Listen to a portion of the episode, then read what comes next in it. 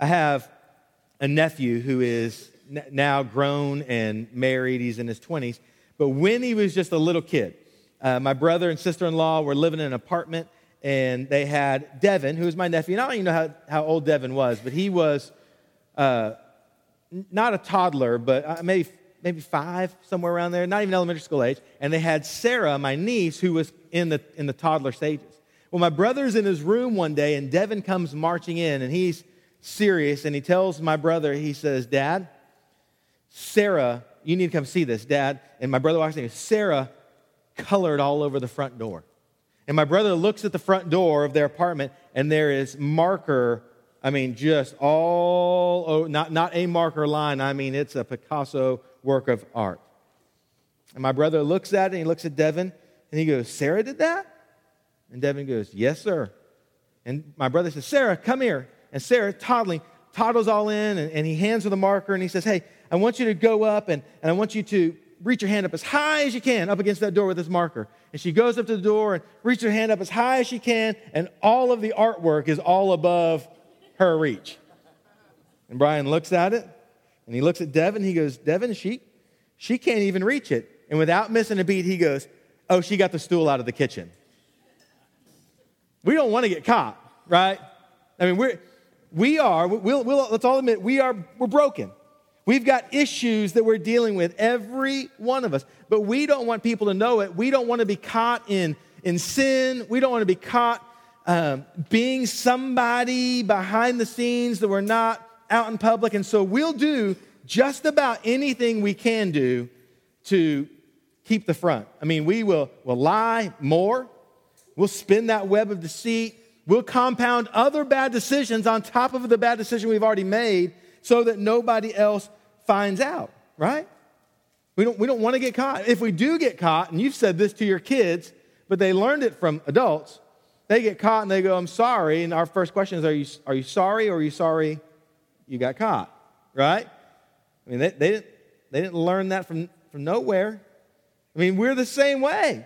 And so, what would it look like to, to live a life that is real. That says, hey, I've got issues. And again, we're not saying it, the sin issues that you have, the things that are broken, we're not talking about embracing them and celebrating them and going, this is just who I am.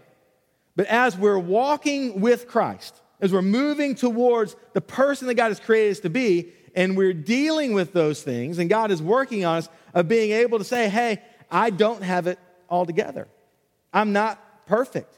God is doing these things in my life, and, and he's, he's helping me through that. But it's difficult because we don't want people to know about our sin or our brokenness. But the, let's be honest for a second. We'll take fakeness out. So we're talking about not being plastic, we're going to be real. Sin is fun, right? I mean, it is. I mean, for, for the time being, it always has like long term consequences, but on the short run of things, sin is great. Otherwise, we wouldn't be tempted. We're not like tempted to do things that like are, are good for us in the long run. We're tempted to do things that are good for us now that have consequences later. Like when you get to be my age, I'm 42, like my metabolism slowed down. I can't eat or I'm not supposed to eat like I used to because I just keep getting fatter and fatter. Temptation, there, there's never been like temptation for me to like have a, a kale and carrot salad, right? There, there's never been a moment where I walked in, I was like, Mm-mm. that looks, that doesn't even look good now. I mean, there's never been like, you know, I, sh- I probably shouldn't. Yes, I should. That should probably be what I eat. I'd probably be more healthy. But what, what for me is the temptation is, is Bluebell ice cream. That's where the temptation comes, right? You're going to have to click for me. That clicker's not working. Um, and, it's not just like, do I eat Bluebell? That's not the temptation. The temptation is, do I go back for seconds? Do I, do I put in a cup and pour two Cokes on top of it to make a Coke float. That's the temptation because it, it, it's good right at the beginning, and it's good then. It's, it's, it's later when, I, when I'm you know, 30 pounds overweight that it's not good. But sin feels good at first, but here's what we do. Like, like church people do this real well, not Christians, church people take their mistakes, they take their sin, they take their brokenness, and because they don't want to get caught, they figured out how to hide it. That they bury it away so that, that when, when we see each other and we talk, you don't know that there's anything wrong in my life because I want you to think so well about me. That's not Christianity. In fact, we're going to call that churchianity because that's what church people do, not what believers do. That's what church people do. So here we're going to run through some just some a slide real quick.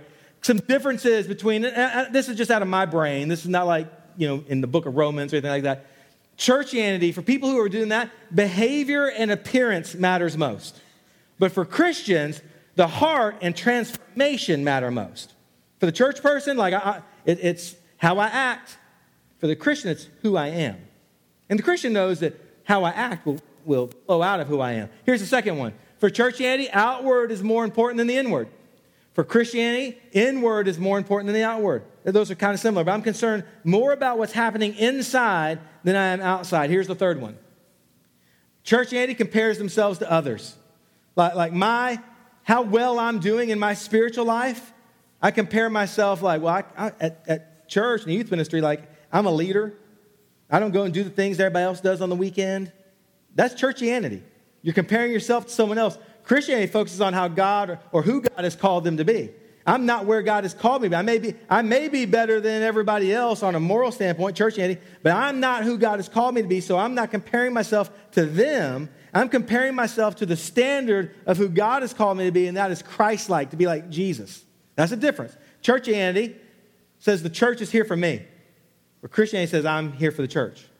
Churchianity, I mean, it's all about like, what can you do for me? I don't like the music. That was boring. That teacher I don't like so much. I, and so it doesn't fit me. Christianity goes, hey, I'm here for the church. I'm going to serve the church and figure out how to solve problems. Churchianity says, we're all perfect here. Christianity says, there's no perfect people allowed. Because there's only one perfect person Jesus. Now, obviously, he's allowed. Now, that's the, that's the whole goal, right? But, but the people that, that come in and have it all together and there's no flaws, I mean, that is not Christianity because we're all broken. So here's what Christianity says I've got it all together and Jesus is glad I'm here. Now, we never say that out loud, that's the way we act. I've got it all together and Jesus is glad I'm here. But Christianity says, I'm broken and I'm lost without Jesus. Now, here's the deal when you look at that, most people want Christianity but we settle for churchianity. Because Christianity, in that definition, is messy. Right? Guys? Any guy, this is a rhetorical question because I already know the answer. Any guys want to walk up here and go, hey, let me tell you what I'm struggling with? I'm struggling with pornography. I actually may be a porn addict. No, thank you. Ain't anybody gonna come up and say that? Girls, like we wouldn't even look at like this, like that. We, we like look at some sins, others. But girls, would any of you walk up and go, you know what? I'm going to confess to everybody. I want, I want everybody to know my self esteem is so low because I'm a teenage girl and I'm struggling with who I am and who God's created me. And, and I think I'm ugly and I think I'm stupid and I compare myself to everybody else. And because of that, I will probably talk bad about you behind your back because to tear you down lifts me up. I just want you to know I'm a gossip and that's what I'm wrestling with. I don't want to be that. I'm starting, but that's it. So I just want you to know. We don't, we don't want to get messy because we're afraid that if we go, hey, I'm struggling with gossip, that everybody's going to go, don't talk to her. If we're a guy and say, hey, I'm struggling with lust or pornography, that everybody's going to go, oh, gross, that guy's messed up. And so instead of being real, and we're not talking about coming up on a platform and just all announcing our sins for everybody, but in being real in, a, in your small group on a Sunday morning, with some of your accountability partners or your friends who you're striving to walk towards Jesus with. Those two or three people that love Jesus as much as you do. We're still playing games with them. We're still pretending like we've got it all together. And that's what leads us, why we put these mannequins out to symbolize. It leads us to being plastic, it leads us to being fake because it's clean and it's easy. And we can make it look like whatever we want to make it look like. But when we start being real, it gets messy. Guys, I, you know, I work with parents a lot. In our church, it happens on a regular basis. I see, I see families that are on the brink of divorce. And when mom and dad finally come and sit down and start talking to, to me or somebody else, we start talking about, hey, here are some things you can do. Here's some next steps. Let, let's, let's do whatever we can to reconcile this marriage. Let's, let's do this not just for your kids, but for you. So here's some things we need to do. How about let's try A, let's try B, let's try C. And most of the time, those adults look at us and they're like, it's, it's too far gone. I don't even want to do those things anymore. They, they came to us in the 11th hour, like at the, at, the, at the last minute. But you know what was true? They had months or years of marriage issues that someone could have come alongside them and helped them learn how to be married well had they just been honest and real. Had they just come to their small group and said, hey guys, will y'all pray for us? Because we're, I'm just being honest with you, we love each other, but we're really having, we're having a difficult time. Imagine being out on a boat like this. Jack makes it to the major leagues, and he buys this boat after he's pitching for the San Francisco Giants, and he takes us all out on the boat. And we're out in the Gulf of Mexico enjoying a, a summer collide reunion now as adults and you're walking along the edge of the boat, and, and it's kind of choppy out there, but a wave comes, and the wave comes at the perfect time. The deck's kind of slick from the water already, and as you're stepping, the wave hits, you slip and you hit the rail, and you go overboard, and you fall into the water. And you come up, and you're like, oh my goodness, I can't believe what just happened. Like, sitting in the middle of the Gulf of Mexico, and like, you know that you've got all these people that grew up with you and know you, and you're now going to be the person for, from, from this point forward that anytime there's a boat around, everybody's be like, hey, make sure you hold on. Hey, put a life jacket on before you go. You're going to be the butt of all the jokes. Everybody's going to be making fun of you. And you think, you're, you're already thinking, like, what can I do? I, don't, I, I got to get back on the boat. I don't want anybody to know this is embarrassing. And you, then you start thinking, man, I don't even have any change of clothes. I, like, I'm soaked. I'm about to figure out how to, how to dry off and everything so, so nobody knows and somebody comes walking by the boat, they're, one of your friends about to see you, and you duck your head under the water so that you're not seen because you don't want them laughing at you.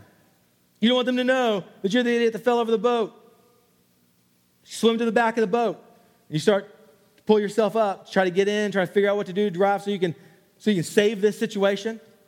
And as you're trying to get to the back of the boat, you keep slipping off because the boat's wet and the waves are coming and you get about halfway up almost, and you fall back down. And you do this for like 30 minutes, trying to get on the boat. And you're like, man, if I can just get on the boat, then I, I've fixed everything, and nobody will know, and I'll make it. But you're getting more tired and more tired. And in between slipping down, you're having to breathe a little bit more and rest a little bit. And sooner or later, you realize that you're getting so tired that in the midst of that, the boat, just because of the tide and the waves, keeps drifting off from you. And you realize that through all of this, you're now about 50 yards from the boat. Can I ask you a question? Because I'm, I'm telling you a scenario here. It's really a stupid scenario. If you fall over the boat, as soon as you fall over, yell for help. They're going to grab one of those life preservers, they're going to throw it to you, and they're going to save your life. But because you didn't want to be caught, because you didn't want to be found out, because you didn't want everybody thinking that you were the one that couldn't stand on a boat like an adult. You're going to hide, and sooner or later, the boat's 50 yards away, and you're out of energy, and you drown in the Gulf of Mexico. That sounds stupid. Why would, why would anybody drown? I don't know. But why would any teenager or any adult have sin in their life that they're wrestling with and they're trying to follow Jesus, but this temptation keeps grabbing them and they're, they're now spiraling down. Why won't they call out for help? Why won't they take a life preserver, have a life jacket thrown to them? Because for some reason, we're more afraid of what people think of us than we are who God's called us to be. And here, here's kind of the bottom line failing to admit we're broken, it causes us to live a plastic life. It will cause you to become more fake and more fake. Now, now here's, here's the, the, the difficult truth to that. The more you fake it and the longer you fake it, the more you act like you've got it all together, the higher you are on that pedestal, because you're a senior now in high school. And you've been an all star since sixth grade. Not just serving in youth ministry, you got on mission trips that everybody else knows, like you read your Bible more than everybody else. You know that you've got some things you're struggling with, but nobody else knows because it's never been confessed.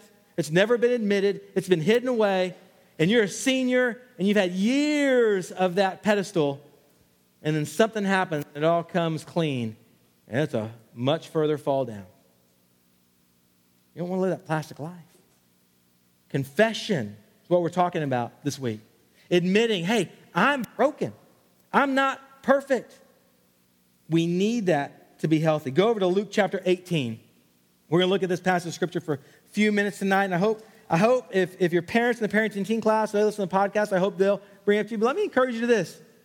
If nothing else, why don't you go home sometime this week and come back to this passage of scripture with your mom and dad? Maybe you lead in your home and go, Mom, Dad, what do you think about this passage?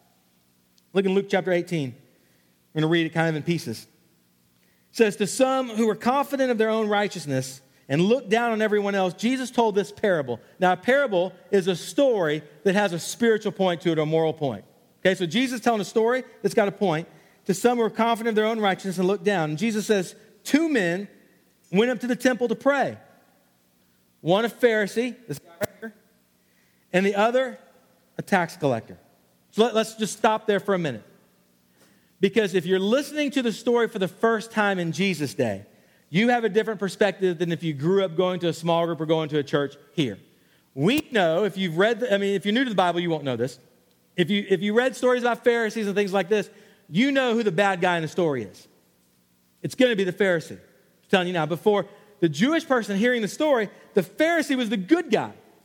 The Pharisee was the pastor. He was the religious leader. He had parts of the Old Testament memorized. He knew all of the law. He could tell you if you went, hey, is this right or is this wrong? He could tell you, and he was doing everything that he could to live it out publicly. That sounds like a good guy, but here's what we know when we don't read it in this passage, even though there's a clue here. But we read in other passages that almost every time Jesus talked to a Pharisee, these religious leaders, Jesus like went after him. And like he, he, he actually called him one time, he said, Hey, you're a whitewashed tomb. You know what that means? You're all painted white on the outside, you look good, but the inside is a bunch of death and decay. What Jesus said is to the Pharisees regularly, You're plastic. Look good on the outside, empty inside. So we know that, but we also have a clue because we just read in verse 9 that Jesus is telling the story to people who are confident of their own righteousness. I'm a good guy, I got it all together. Now, there ain't nothing wrong with me. I'm not broken. And they even look down on everybody else. Now, the tax collector, on the other hand, if you were in church on Sunday, Kevin kind of talked to us about this. The tax collector was a Jewish person who was employed by the Roman government, which was the, the government that ruled over Israel, and Israel didn't like that. So it was like the, he was a sellout. He sold out to go work for the bad guys, the, the Roman government, but he also wasn't just that. He, he was the one that came and took your money every year. Said, hey, you owe taxes. That hard earned money you worked for, you owe money. And occasionally, it wasn't uncommon for him to go, hey, you owe $2,000. And you go, wait, wait, wait, I did my taxes and said I, owe 1700 And he goes, no, it's 2000 And like, no, I'm saying, like, where'd you get the other, where did you get the other 300 that I owe? And he'd say, do you want to pay your taxes? do you want me to go get one of the Roman soldiers? You want to talk to a Roman soldier? No. And so people knew they were getting ripped off. Not all of them, but some of them. So we have this bad guy, tax collector, sold out for the government, stealing from people. We got the religious leader who seemed like on the front end the good guys, but we already know the Pharisee's gonna be the bad guy now. Here's what Jesus said. They both go up to the temple in verse 10. Two men went up to the temple to pray, one a Pharisee, the other a tax collector. The Pharisee stood up and prayed about himself. This was his prayer God, I thank you that I am not like other men robbers, evildoers, adulterers, even like this tax collector. I fast twice a week and give a tenth of all I get. Sounds good. Fasting's a good thing. It's a spiritual discipline. This guy does it twice a week. Giving is a good thing. This guy gives a tenth of all he has. We see that he's moral. He's not like everybody else. But you can tell in his heart from his prayer, I'm not like this guy.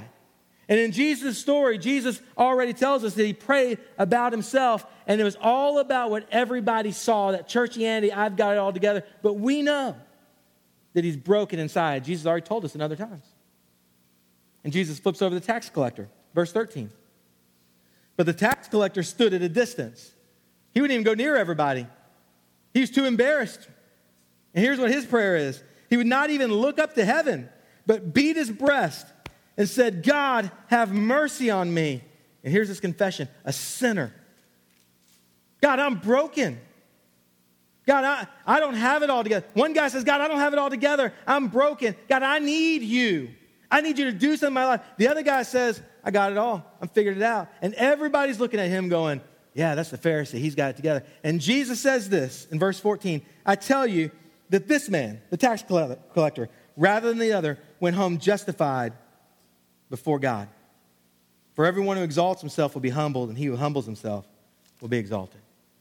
The guy that, that God appreciated, the guy that God was, was enamored with, was the guy who was able to say, I'm broken. I'm not plastic. I, I mean, I'm not plastic. I got, I got issues that, God, I need you to come in. He says, Have mercy on me. God, do something in my life. You don't hear that from the Pharisee. He's not in a small group going, Hey, guys, I, I need God to have mercy on me. I'm, I'm stuck in the sin pattern, and I need God to use you to help me. He's the one going, Well, here's what you do. God says, This is the person that admits that he's a sinner, that confesses, that, I, that has the heart that I'm interested in.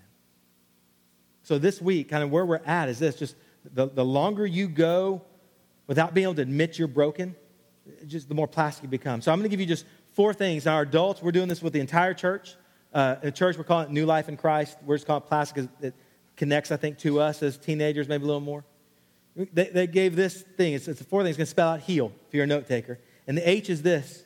If you want to become less plastic, you have to honestly confess. Now, here's what confess means. This, right, you need to write this down if you're a note taker. Confess in the Bible literally means to agree with. Okay, so here's what I want you to understand. When you confess your sin, if you go home tonight and you have some, uh, some prayer time, you're like, God, I'm, I need to confess some things in my life, you're not telling God something he doesn't already know, okay? Like, like, like if you gossiped or you looked at porn or something like that, or, or you know, you went and skipped school today and were drinking with friends or whatever, and you go, God, I, I got to confess this. God, I, I did this today. God is not in heaven going, What? Seriously? What you I didn't realize you left before school ended. Like, oh, I didn't know you, you I didn't know you cussed out your parents as soon as you closed the door and they couldn't hear you. Man, thanks for telling me. I appreciate that. Well, okay, yeah, now that you told me, I'll like take care of that. God is all knowing, He knows. Confession is just agreeing with God. God, when I yelled at my parents, when I cussed out my parents, when I drank, when I did whatever was against the character God, God, I'm just agreeing with you. Confession. I'm agreeing with you that I was wrong. I'm agreeing with you that that was not your character or your nature, and I want to have your character and your nature. And God, I agree, you're right, I was wrong. But you got to honestly do it. Specifically, your prayer should not be, and God, forgive me of all my sins. That's not confession. You need to agree with God. God, I agree that this was wrong, and I agree that that was wrong, and I agree that this was wrong, and I agree that this, and God, you were right, and I'm, and I'm not. Honestly confess. Now, here's the second thing the E. You got to examine our sinful nature. Because here's what happens you've sinned today, probably, that you need to confess, and you don't even know you did it. It's just natural, because it's your sin nature. You naturally look out for yourself. And so when you start examining your life, you start finding things. So, y'all get into the world one day, maybe of credit cards. I'm a budget person, so I go through all of my finance stuff. So when I get a credit card, I go through all of the expenses on the credit card to match it up with my budget because I try to track everything that I spend. So today I have, a MasterCard and I've got this American Express. I use my American Express for just about everything because I get points for it and points turns into free money. I just pay it off each month. Every now and then, there's some stores that don't take American Express. I've used my MasterCard. So my MasterCard bill is usually like 150 bucks, 200 bucks a month. It's, it's, it's hardly used. So I get this car and there's like this bill and there's like eight things on it. And so I'm going through and I'm marking off things on the budget. It's $25, yep, got that, and this and that. Well, then there's this, this it's like $170 on my card. And it's nowhere in my budget. And I'm like, I don't, I don't know what I spent $170 on. it It gives you a little line item that usually describes what it is, but this line item doesn't say anything like what the store was or, or nothing.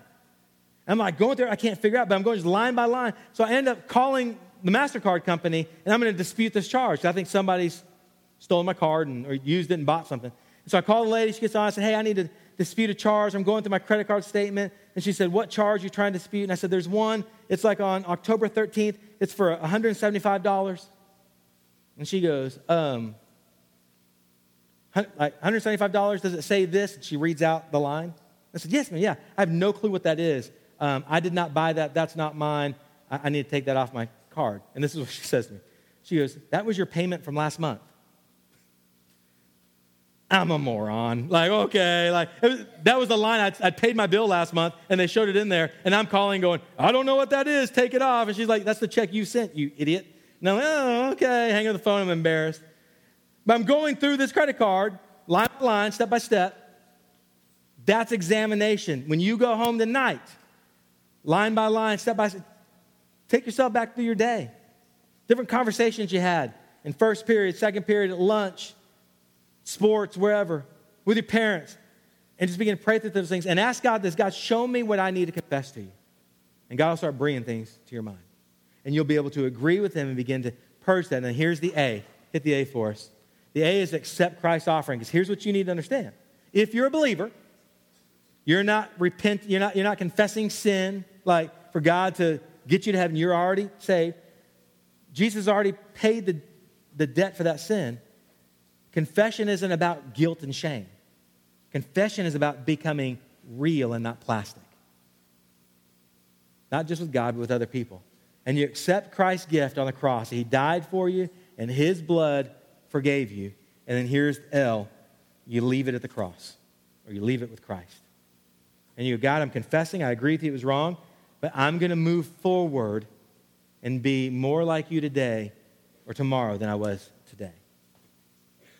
Got it? Confess, examine, and then accept that Jesus paid for it and leave it there and move forward. Let me tell you one last interesting statistic I saw uh, this week.